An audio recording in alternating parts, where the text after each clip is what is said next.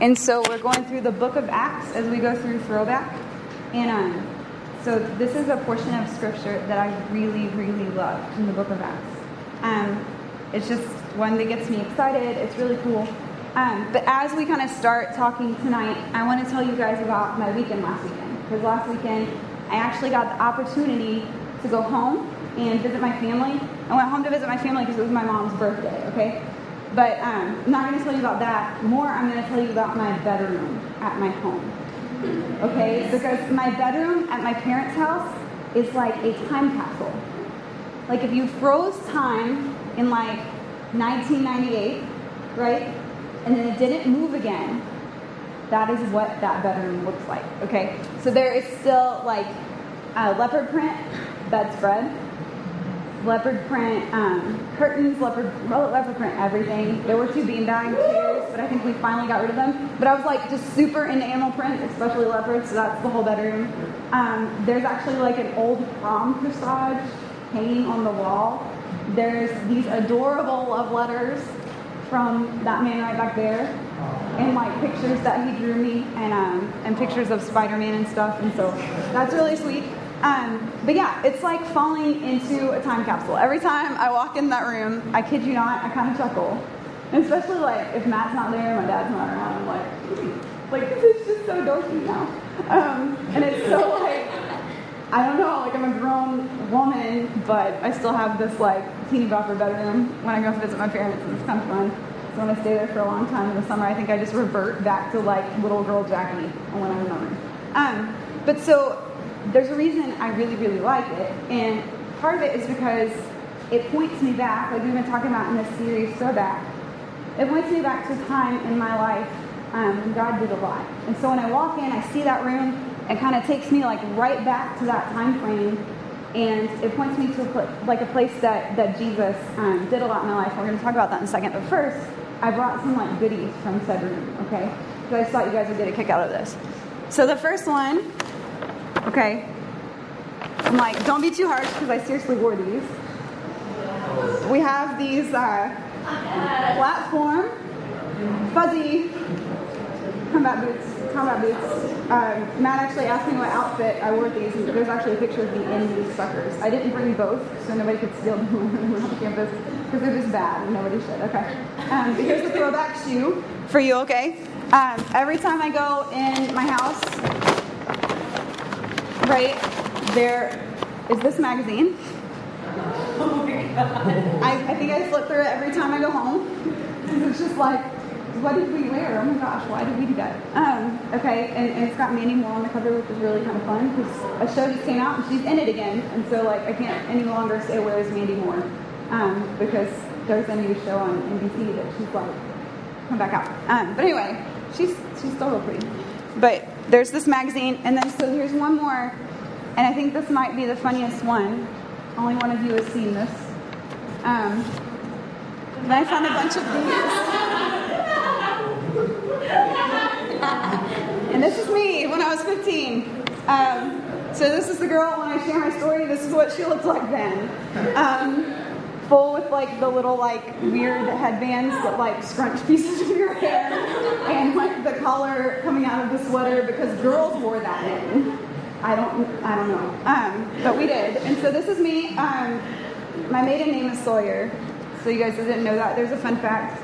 And there's actually about a hundred of these under my bed because I was very, very sure that I was going to be like the next CW star back when it was the WB. And I actually was pursuing like modeling and acting, no joke, had an agent, like doing the full thing. Grew up in Atlanta, right? So um, it was readily available. I've appeared in like one um, one commercial. It aired in Latin America. so no one ever saw it. And, and, like the pilot of another thing that never actually came out. And so that was my extensive acting career. Um, but I'm gonna hide this now, or it's gonna come back. Um, but when I talk about when I share my testimony, this this is the girl. This is the girl. Like I share my testimony about it. Um, it's just kind of funny. I'm trying to be super cool in that. You know, like I don't know.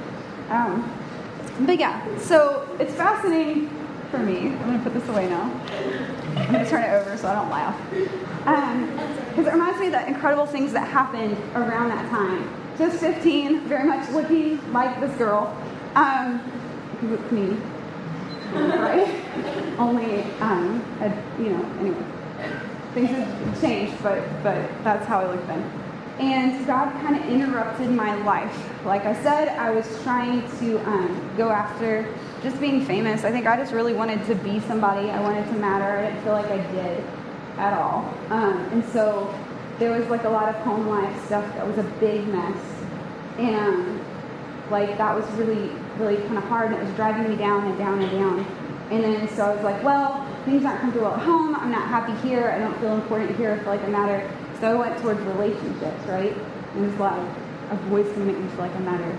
You know. Um, he might for like a day, and then the next day he'll screw up because he's a human. And so, anyways, I was going after relationships and I was trying to find satisfaction there. And um, kind of in the course of that, I was dating this guy for a really long time, and um, one night he raped me. So I kind of like had this really like earth shattering. Like I said, I was 15, and so like at that point, that wasn't super normal for 15 year olds. Um, things have gotten like a lot more. I share my testimony and meet more and more people that are like, yeah, yeah, I totally understand. Um, but that happens, and like I said, home life wasn't good. So I didn't really feel like I could go talk to my parents. And then so it ended up that at 15, completely freaked out, um, missed my period for adults, so we can say that, right? And I thought I was pregnant. And I'm like, I can't tell my parents. I don't know what to do.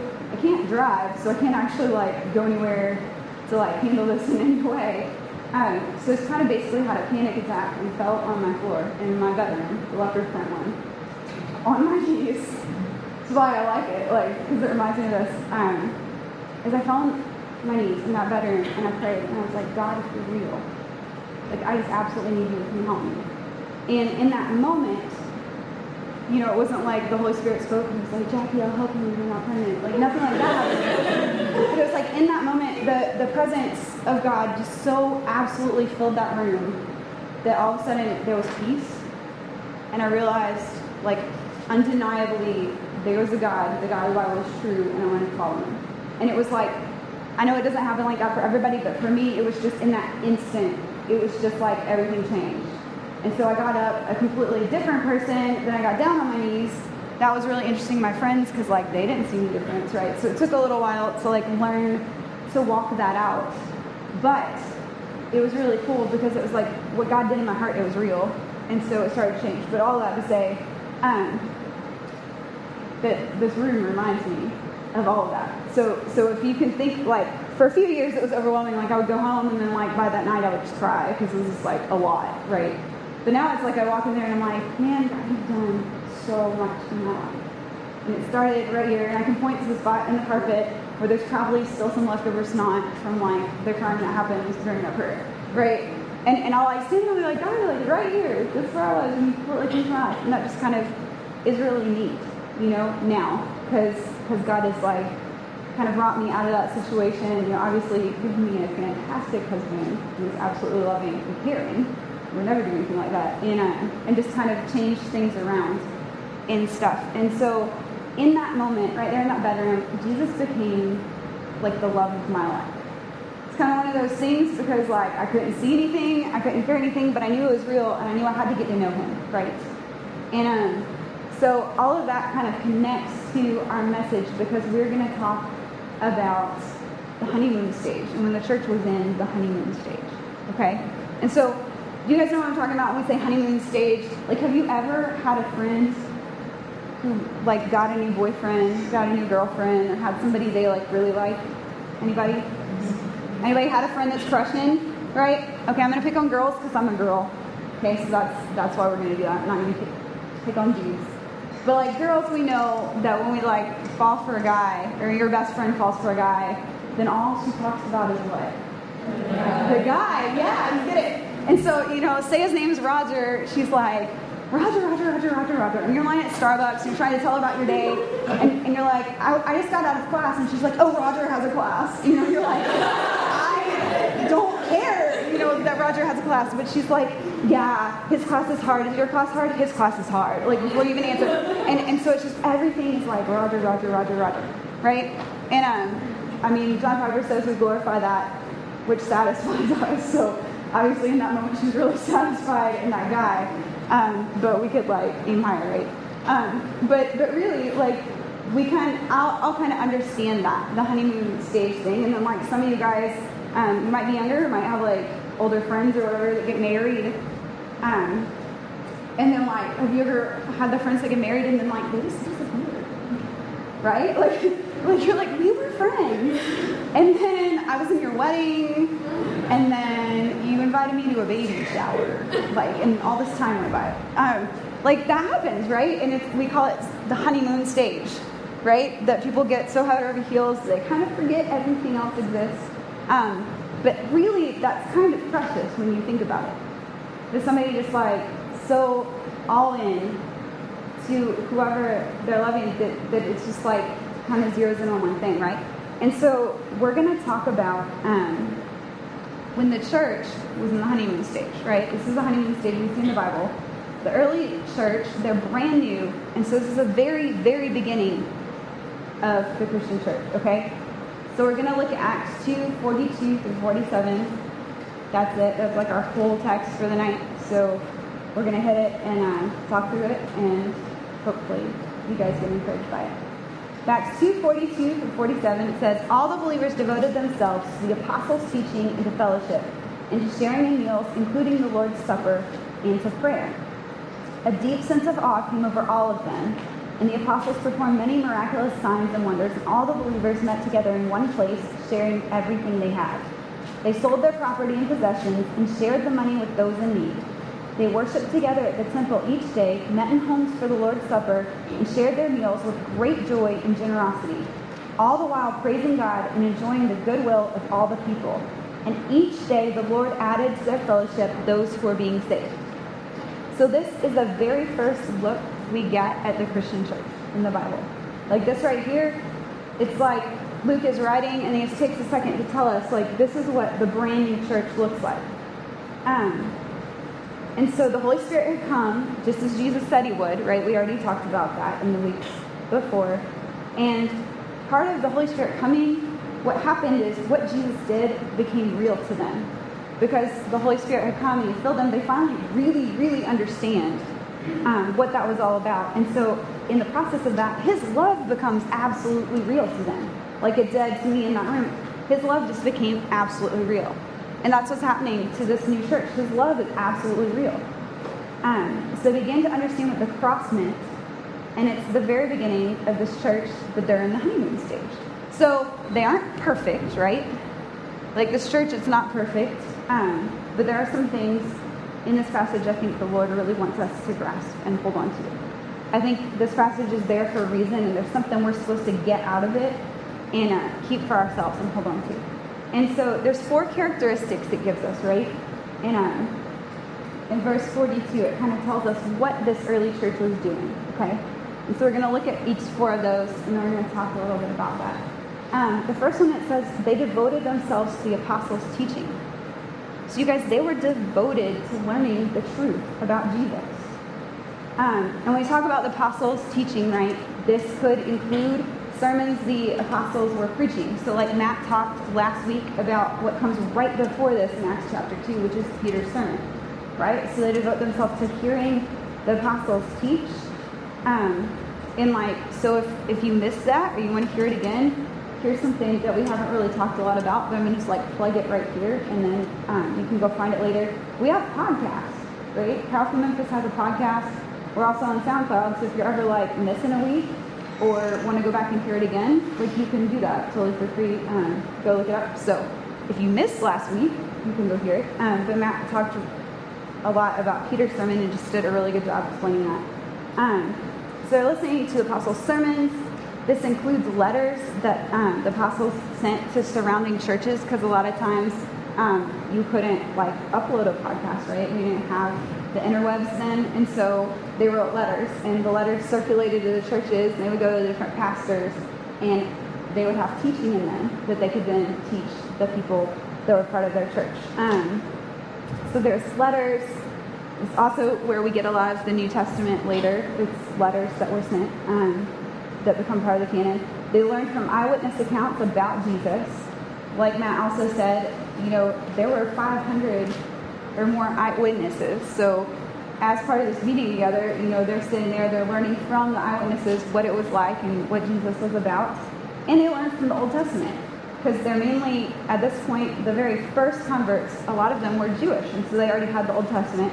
So they're likely going back and pouring through the Old Testament and seeing what the prophecies said and realizing how that lined up with who Jesus was.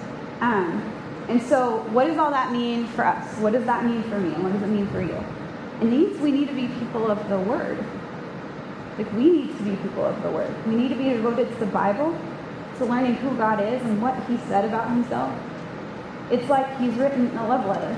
This is a love letter to you, right? And, like, if a guy or a girl wrote you a love letter, you would probably, like, pull it out and read it, right? But this is this love letter, and so many times we don't read it. We don't see what He has to say. But God has said so much to us about who He is, and it's already right here, and all we have to do is like open it. And, and if that, that doesn't work for you, or like it's really hard to read, there's a Bible app, and it'll read to you, right? Like the Word is super accessible, but we have to be people of the Word. Um, and so we've got to be devoted. So the question for this is do you read the Bible? Do you read the Bible? You guys, I challenge you to take time every day to read the Bible. If you're like, hey, where do I start? The book of John is great. It was written by Jesus' best friend. And so if you want to hear about somebody, you want to really get to know them and learn about them, like if you can't talk to them, you would talk to their best friend, right? And so his best friend wrote a book all about who he is. And uh, it's right there. And then like you, when you finish John, you flip, and that's Acts, which is what we're studying here. Um, but if you need a place to start, that's a great place to start. But we, we need to read. Take time every day still a little bit of time to read because that's how we get to know who God is, right? It's through His Word. Um, so the second thing it said, they were devoted to apostles' teaching, and they were devoted to fellowship. Okay, and so the Greek word there is koinonia, and um, it means what's shared in common, a basis for fellowship or community. But to put it super simply, like we put it in Chi Alpha, they did life together. Okay, fellowship, doing life together. Okay.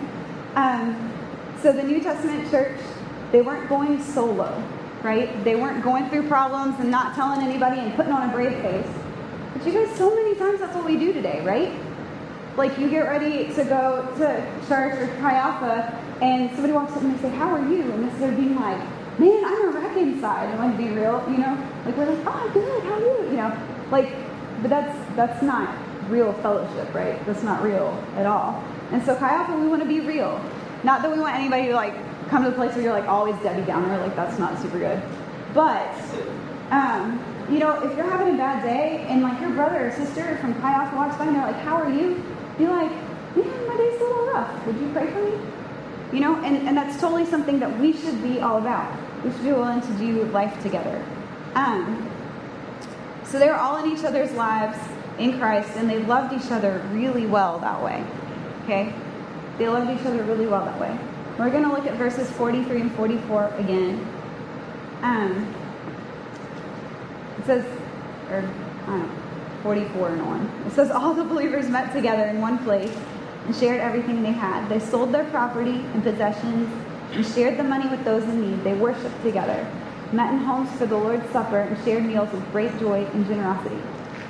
You guys, they loved each other so much that if there was somebody in their church family that had a need, they sold their stuff so that they could care for them. Like they helped each other out. And um, that's incredible to me. Like I just stop and think about it and like, what would church be like if like we legit had a need and somebody just went and sold their stuff and met it? Like what would Alpha be like? What would the church be like? What would the world be like if that's how Christians loved? Like that's crazy, insane love. That's love that costs you something, right? Um, and so in the New, Test- New Testament early church, it was completely obvious that if your brother or sister in Christ were in need, you were to help them. They didn't pray about it. They didn't ask God. They just knew. And so I want to pause for a second and tell you guys a story. Um, So Matt and I, we've been doing Chi Alpha here. This is our fourth year at Memphis campus. But before we were here, we did Chi Alpha at the University of Tennessee. And so we got to switch totally from Orange when we moved here. Um, but at the University of Tennessee, through the course of our ministry, we actually had a student who went through like a terrible, terrible experience. Um, she was also sexually assaulted. Her assault resulted in pregnancy, and she decided to keep the baby because, like, she was like, I don't know what else to do. Um, so in the course of this, I mean, you think of this situation, you're like, that's horrible. And as somebody that's like at that point on staff, you know, we're kind of like praying for her, trying to take care of her and be with her in every way possible, but really wondering how the student body was going to respond to that, right? Like, how are the students of Chi Alpha going to respond to this? Um, but you guys, they blew my mind. Like, Chi Alpha students blew my mind. They gave her a shower. Like, everything she needed for the baby was provided by Chi Alpha. Everything. Um, two students and myself were there when she delivered the baby. Like, undergrad students. Just in there, like, cheering her along, you know. Um, and then after she had the baby, when she had to work, do you know who watched the baby? Chi Alpha students. Like really, at some point during this process, um, we had like because at, first, like Matt and I are involved in this, right? We had left to do our internship, and um, when we came back to visit, it was crazy talking to my girls because one was like, "Yeah, I get her on Monday afternoons." The other one was like, "I can't wait till Thursday. I get to play with her." And like, I mean, and then like one of the guys is like, "Yeah, I do Saturdays." you know, I'm like picturing like tall, burly, like so awkward with a baby dude, and I'm like, "You babysit every Saturday?" You know, and it's like they didn't charge anything. They're just loving their sister in Christ. But you guys, that was like one of the most like overwhelmingly cool things I have ever seen the body of Christ do, and it was done by college students, most of which are undergrad, most of which didn't have any job, much less full-time job, but they found a way to like love and care for their sister in Christ and her child, and I think that that is just crazy, incredibly cool, right? Um, so like I just share that to kind of inspire you that it's like man, sometimes we're like, I remember being an undergrad and being like, what could I do? How could I help? And like, sometimes when you don't have a lot, you just have to get to be creative about how you can help, you know. But if God puts it on your heart, you can you can help those around you. You can find ways to fill a need, even if it's like not the conventional thing. You know, like conventionally we would think, man, if one person would just like give a lot every month to her, she could put her baby in daycare. But instead, like this baby grew up like absolutely loved by the church and like is one of the most precious people. She's about the same age as Thomas. And just as far as like loving and kindness, like this little girl is one of the most precious people ever. She called me a few months ago and she's like, Hey, Auntie Jackie, just wanted to say hey and I love you. Like just on my voicemail, I'm like, oh, you know, like, because it's like she became like our baby. She's like Chi Alpha's baby, you know. But I thought that was like so overwhelmingly cool. Like that's how to be the church, right? Uh, it was just amazing. And so they were people of the apostles' teaching, people of the word. They were people of fellowship. They did life together. And then, it, if we need further instruction on how to do life together, it says they shared meals together. right? Um, how many know if you've ever been around Christians, we like to eat. Right? Like there's always food after Alpha because if you do not understand worship, if you do not understand why I'm standing up here talking at you, you understand cookies. You're like, cookies, yes, I get cookies. Um, and so, anyways, it's super intentional because I totally remember being the person that, like, right after that sitting on the floor, went to church for the first time, and I was like, I don't get anything that happens here, but hey, popcorn. Um, so, so like, I get it. And if you're like, all I get is cookies, like, totally with you. Um, but I looked up this in the Greek, and so it does include, um, it does include the Lord's Supper, like communion, but it's not talking about just that, like, they took communion together which is, I heard it taught that way one time. It's not saying they just had communion together. Instead, it's saying they ate together. Um, they had each other over their homes, shared meals, and um, I found this really cool note on this. It was talking about the sharing of meals was one of the most intimate forms of fellowship you could have with another person in the ancient Near East culture. Because when you invited a guest into your home, that was like you're inviting them into your family. You're promising them protection. And you're promising to care for them in that time that they're there. And so it's kind of an intimate thing in the ancient Near East culture to invite somebody in your house to come and eat. And like it's like you're sharing all of yourself with them. We kind of see that um, in Genesis 19 when Lot welcomes the angels into his house and, and he protects them. That's what that is. It's like a really intimate thing. You invite somebody in and it's like, I'm going to care for you, right? Um, and then also, eating a meal is a description of fellowship with God. And we see that a few places in the Bible. So we're going to look at that real quick. The first one is in Psalm 23. It says this It says, Even when I walk through the darkest valley, I will not be afraid. For you are close beside me. Your rod and your staff protect and comfort me. You prepare a feast for me in the presence of my enemies. You honor me by anointing my head with oil. My cup overflows with blessing. Surely your goodness and unfailing love will pursue me all the days of my life, and I will live in the house of the Lord forever. So he's saying, You prepare a feast for me. And then in Luke 12, it says this um, that, that they're supposed to be waiting for Christ to come as though you were waiting for your master to return from a wedding feast. Then you'll be ready to open the door and let him in the moment he arrives and knocks. And the servants who are ready and waiting for his return will be rewarded. And so, this is a picture, right? This is a picture of over and over in Scripture. This is just two of them that I could find over and over in Scripture. It talks about us being invited to like the wedding supper of the Lamb, Lamb, us being invited to eat with God, and, and all that. When we read it, it's just a picture of like God calling us to like come spend intimate time with Him. Okay, um, that like that's the picture is this ancient Near East cultural like I'm inviting you to a meal. I'm inviting you to my family to be part and, and one with me and under my protection. Um, and the Bible tells us that at the end of days, when those who trusted Christ as Savior and Lord get to heaven for all eternity, we're told that it's going to be a big meal. It's the wedding supper of the Lamb. We're going to be so welcomed by God in heaven that He'll share with us there an extravagant meal. Um, so, like, all this is a picture of, of unity and oneness and fellowship with God. Fellowship with one another is like a picture of what we can have with God. Um, and the fourth thing, it says they devoted themselves to prayer. So, like I asked, how often do you read the Bible? You guys, how often do you pray? How often do you talk to God? Um, we've got to be people of prayer. And that needs to be like together. So we need to pray together. Because y'all, there's nothing more more amazing than like when your brothers and sisters in Christ actually gather together and pray over you and care for you in prayer. We also need to be people of prayer apart, where we just have time by ourselves with the Lord. And maybe you're sitting there and you're like me, right after I got up, because I like started learning about prayer, and I'm like, how does one pray? Right? And and some people are like, everybody knows pray. I didn't know how to pray. Okay? And so I had a youth pastor, and this is what he said. He was like, Jackie, like sit down on your bed and like turn and talk to God like he's sitting right there. And that sounds really elementary, but it really helps. Because it's like God's presence is with us, right? So we can talk to him like he's right there. Um, but we need to talk to him. We need to spend time in fellowship with him, getting to know him through his word and through prayer. And um, so have a certain time of day, like with your Bible, when you sit and talk to God. Kind of set it aside and build it into your calendar. It's one of those things we say in D class. We call it bento time, which means built in, not tacked on, right? So it's built into your schedule like a date would be, right? If you have a date, do you know when the date is?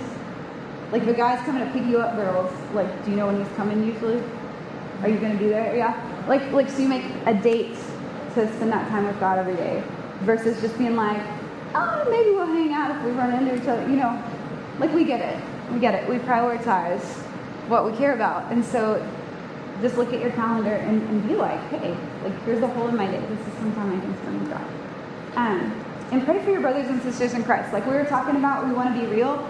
Like if your Chi Alpha brother or sister walks by and they're having a bad day, like stop right there and be like, oh, cool, can I pray for you? And it doesn't have to be like this big, loud, crazy. You can just be like, hey man, God, would you be with them and help their day get better?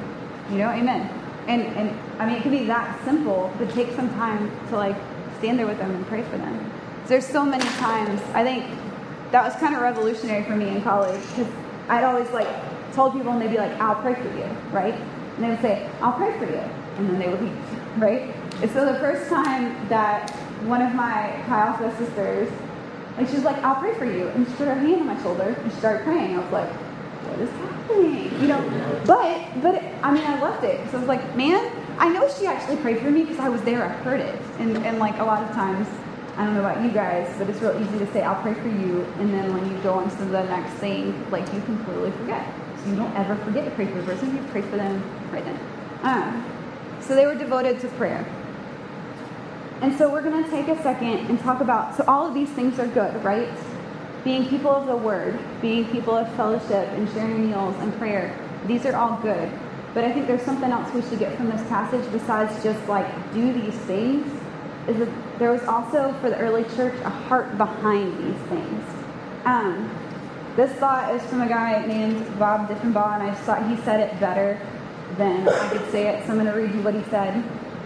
He said it's not just doing the right things; it's more a matter of having right attitudes, having the right heart, and maintaining right relationships. It wasn't just what the church in Jerusalem did that Luke is trying to convey here, it was how and why they, they did these things. In the Sermon on the Mount, which is Matthew 5 through 7, Jesus condemned charity, prayer, and fasting that was done in the wrong spirit and for the wrong reasons. Very impressive works were claimed by people who the Lord said he never knew. And then in Matthew um, 7, we'll look at an example of that. 7 21 23 he said not everyone who calls out to me lord lord will enter the kingdom of heaven.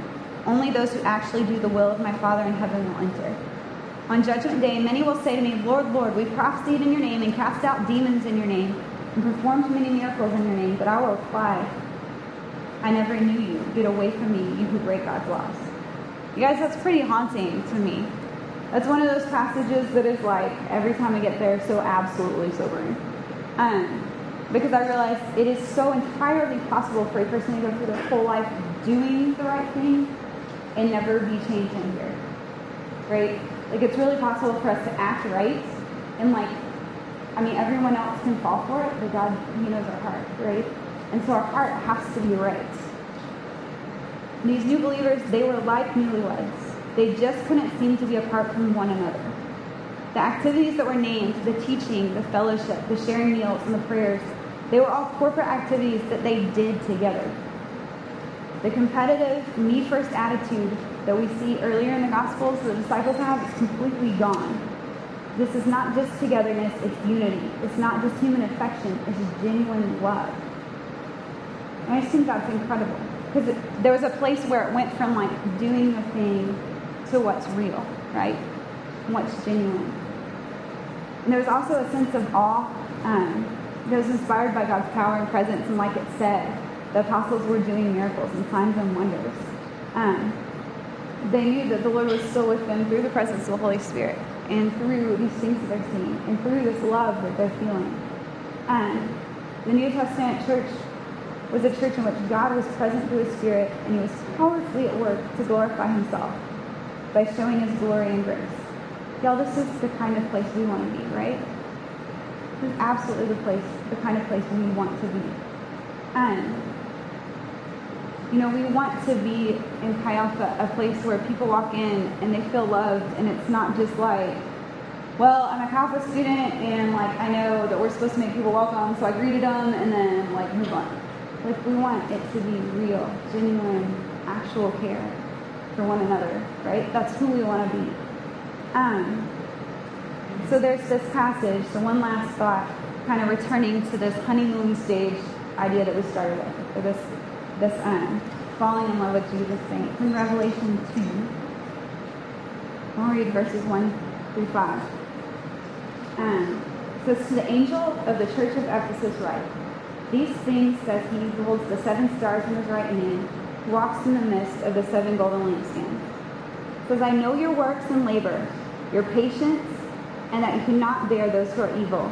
You have tested those who say they are apostles and are not, and found them liars and you have persevered and have patience and have labored for my name's sake and have not become weary. So all that sounds pretty good, huh? They've done like a lot of stuff right. Then verse 4 it says this, Nevertheless, I have this against you, that you have left your first love. Remember therefore from where you have fallen, repent and do the things you did at first. And so this is a letter um, written by John in the book of Re- Revelation to the Ephesian church. And he's saying, Man, church, like you've done this right, you've done this right, you've done this right, you've done this right. Side note, if you ever need to correct somebody, affirming them first is really good. right? There's like, you've done this right, and this right, and this right, and this right. But there's this one thing that God isn't pleased about, and it's a big deal to. And it's that you've completely forgotten your first love. What's the first love? Jesus. Like you've completely forgotten. Like your heart is completely disconnected. And so he's saying, return to the thing you did at first. And the thing you did at first was loving Jesus completely and passionately and real from the heart. Right? Because it's so easy to just go through the motions and like do the thing and get through the day. But if it's not from the heart, God knows what's real and what's not, you know?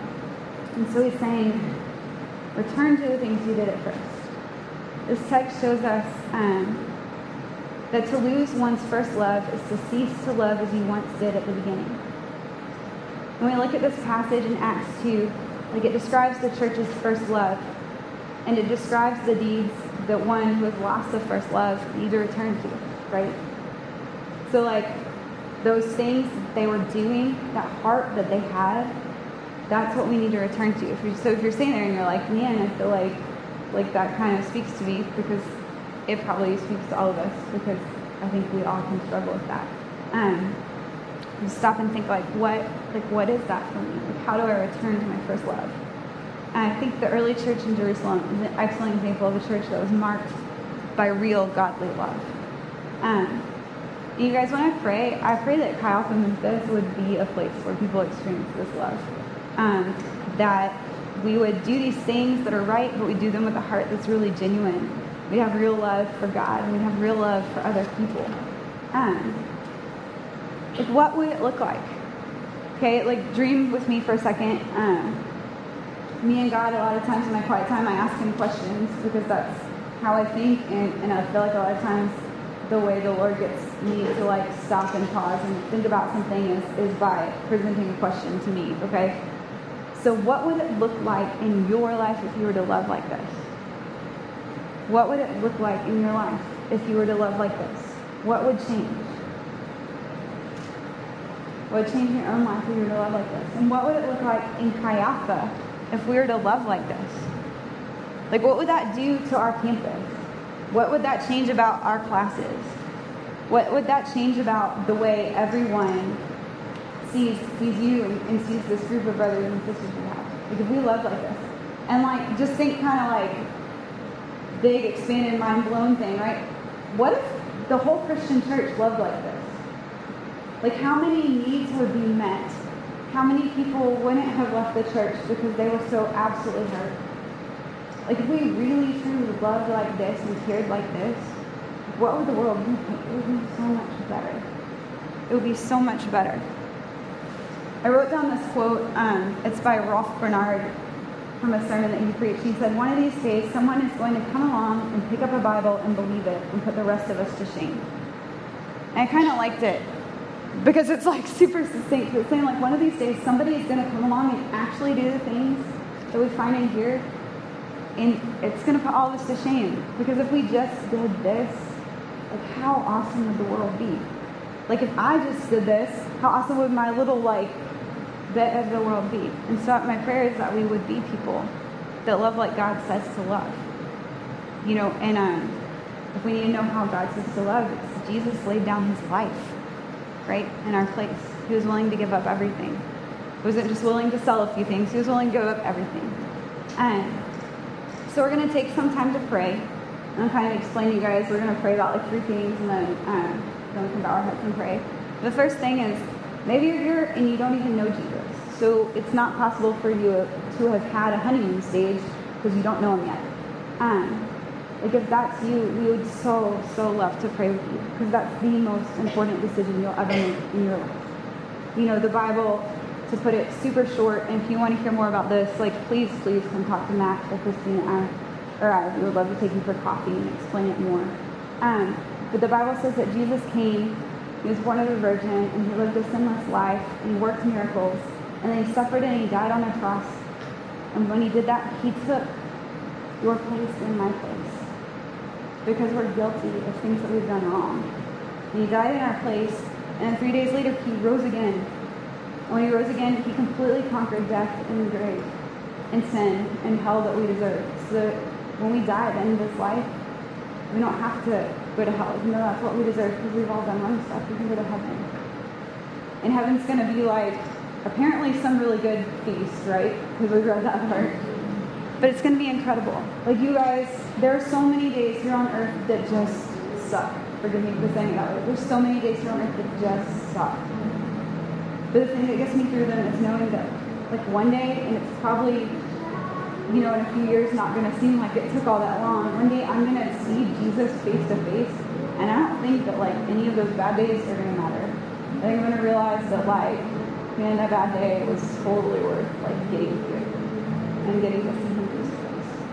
And I think that's one of those things that like it's available to all. God doesn't hold that back to anybody. Anybody who's willing says like, Jesus, I want to know you as Lord and Savior. He comes and and he does it, and he changes our lives forever. So if you haven't ever made that decision, man, we want to pray for you to do that tonight. We're not going to embarrass you, but we definitely want to give you an opportunity. The second thing we're going to pray about is maybe you feel challenged to do one of these things we saw the early church did. You know, like maybe you're like, hey, I don't read the Bible. Hey, I don't pray like I should. Hey, I see people in need and I just walk by. Because that's a hard one. Our culture tells us that one's totally fine. And it's not it's one of those things that like I can see somebody in need and and like my Christian brothers and sisters can be like, we don't have to help. And I'm like, I can't find that anywhere in the Bible. I can't find anywhere in the Bible that it says I don't have to help that person. Um, and so it's like if I literally can't help them or don't know how, that's one thing. But if I can and I just completely ignore it, then that's wrong. So I can't find anywhere that says I don't have to. Right? Like that is being a Christian. It's helping people. Um, so pray for that. And then maybe the third thing is maybe God's just calling you back to return to your first love. Like maybe you're at a place where you're like, man, I've been doing this Jesus thing for a long time and I'm tired and my heart has not been in it lately. And if that's you, I'm here for you. Because, like, so here's the cool thing, right? A lot of times we talk about the honeymoon stage, and then, like, you meet somebody that's been married a long time, and they're like, well, I've just been married a long time, right? And, and that's like, it then becomes okay to like treat your spouse like crap. Like, no, that's not okay, right? like it's not okay. But what's what's really cool is there's times in your marriage, and like I know this now because I'm married. There's times in your marriage where God kind of like brings refreshing, and and it's like like crazy beautiful, you know. And, and like there's seasons feel like Matt and I've been in where it's like I love him more than I did at first, you know. Like I just think he's incredible. Or I'll have a moment where I'm like thank you. Like, he's great. You know, and so it doesn't have to be one of those things that's like just for the honeymoon and you never experience it again, right? In marriage or in relationship with Christ. Um, but I think that's a picture of like what God wants us to have. He doesn't want us to have like, well, I came to Christ and that was really great, and now it's like a lot of work. That's not his heart. His heart is so absolutely for us to be like, I came to Christ and I felt absolutely in love with Christ, and like every day I fell more and more and more and every day I learn more and more and more about him his word. Every day that he speaks to me in prayer and I meet with him there. That's what he desires for us to have. Tozer says we can have as much of God as we want. And so really it's never Jesus that's stepping away or pulling away from us. He's available, but it's up to us to go after him, right? So we're gonna pray. And um, if either of the, or if any of those three are you guys, um, we're just gonna have everybody bow their heads and close their eyes so that you can raise your hand. And it's just between you and God.